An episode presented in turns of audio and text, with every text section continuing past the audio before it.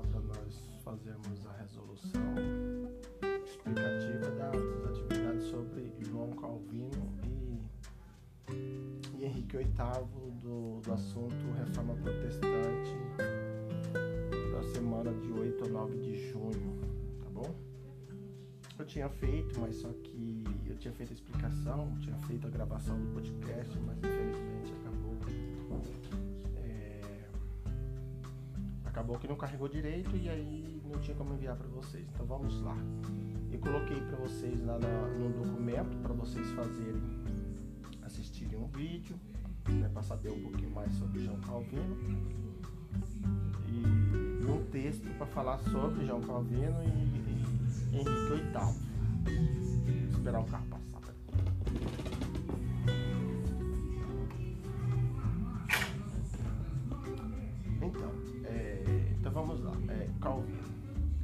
Calvino, o João Calvino, ele também foi um, também foi um reformador da igreja. Né? Ele também ele, ele foi na onda de Martinho Lutero. Então, na atividade anterior, vocês ficaram sabendo que Martinho Lutero foi ele foi o grande responsável pela reforma protestante. A reforma protestante foi o momento em que a igreja, o cristianismo, até então representado pela igreja católica, ele sofre uma mudança. Então passa a ser, a partir da reforma, o protestantismo, são aquelas pessoas que protestam contra as atitudes da igreja católica. E aí surge então os, o, o que a gente chama de crente ou, ou evangélicos. Então surge com Lutero e também tem o João Calvino. Só que o João Calvino ele ficou só lá na Europa mesmo, tá? O Lutero não. As ideias de Lutero se espalharam aqui pelo mundo, né? O mundo cristão. Aqui no Brasil nós temos a igreja luterana. Então, tem o um texto aqui, os seguidores de Calvino, e tem a igreja anglicana.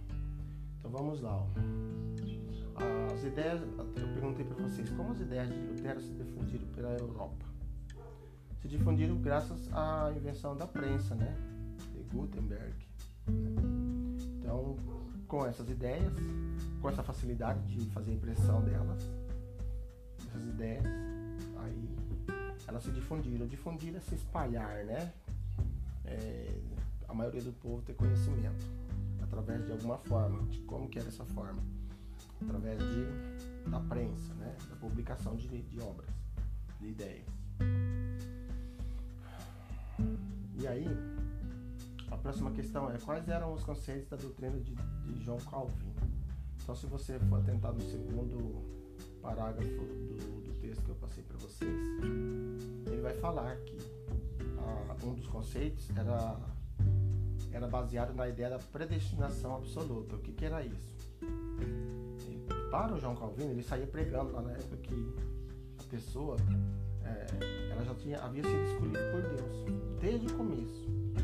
Né? Ou as pessoas eram abençoadas, ou as pessoas elas tinham sido condenadas à perdição.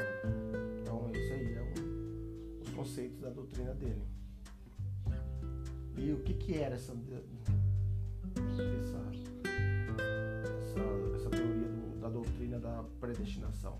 Era isso aí a pessoa já nascia ou abençoada, ou vivia bem, ou amaldiçoada, né? Como está aí na, no texto. O conceito é que os materiais e a riqueza eles deveriam ser vistos como bondades concedidas por Deus aos seres humanos. Provavelmente na cabeça dele a, a, a, os bens materiais e a riqueza pertenceriam àqueles que seriam abençoados por Deus, entendeu? A outra questão, por que Calvino teve muitos seguidores da burguesia? Ora, é só você pensar, os burgueses defendiam o lucro, né? O lucro, é, o comércio, e a, igreja católica sempre foi contra isso aí, que a igreja chama de usura, né? Então, o João Calvino foi esperto, ele falou, pô, eu vou ter mais apoio se eu disser que os bens materiais são, são bens concedidos por Deus, né? são bondades vindas de Deus. Então, por isso que João Calvino teve muitos seguidores da burguesia. Enquanto a Igreja Católica condenava as práticas burguesas, entra a questão do lucro, empréstimo, os juros, o João Calvino falava que não, que isso era bom, né? isso era divino, entre aspas. Né? Agora, vamos falar um pouquinho sobre Henrique VIII, a igreja anglicana. É, porque Henrique VIII rompeu com o catolicismo na Inglaterra? Então, se você for dar uma lida no texto, que é bem pequeno, você vai perceber que o Henrique VIII ele era o rei da Inglaterra na época por uma questão política, ele acabou confiscando todos os bens da igreja católica lá na Inglaterra e fundando a sua própria igreja, através do ato de supremacia, que eu falo que foi o ato de supremacia. Foi um ato onde ele estabeleceu, ele decretou, né, em 1513, né, é, esse ato, ele se tornou o chefe da igreja anglicana na Inglaterra. Só que ele fez isso sozinho? Não. O parlamento ajudou ele. O que é o parlamento? O parlamento é um conjunto de políticos é, que ajudam o rei a governar na época, que ajudavam o rei a governar na época, tá bom?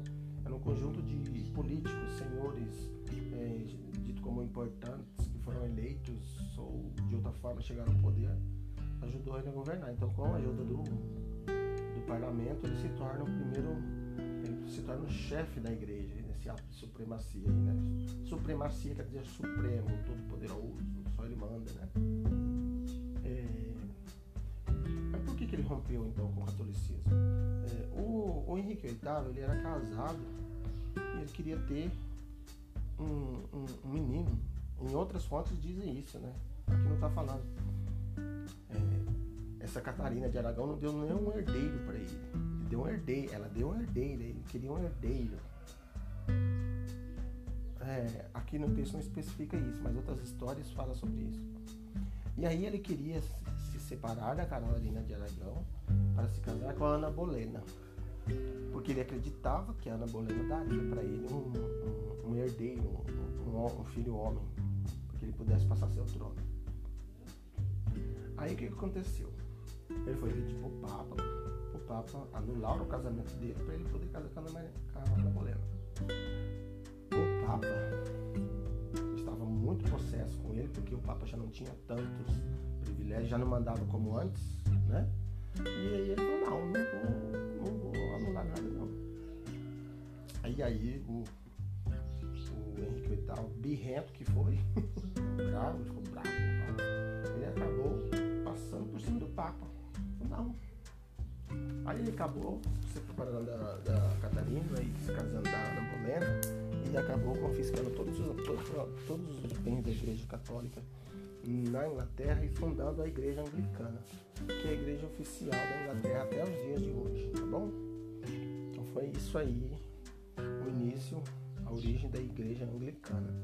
Então, pessoal, qualquer dúvida vocês podem perguntar para o professor, manda um WhatsApp, alguma coisa, tá bom? Vou deixar disponível isso aqui para vocês atividades, né? No material lá para vocês no Crescimento. Um abraço a vocês, até a próxima.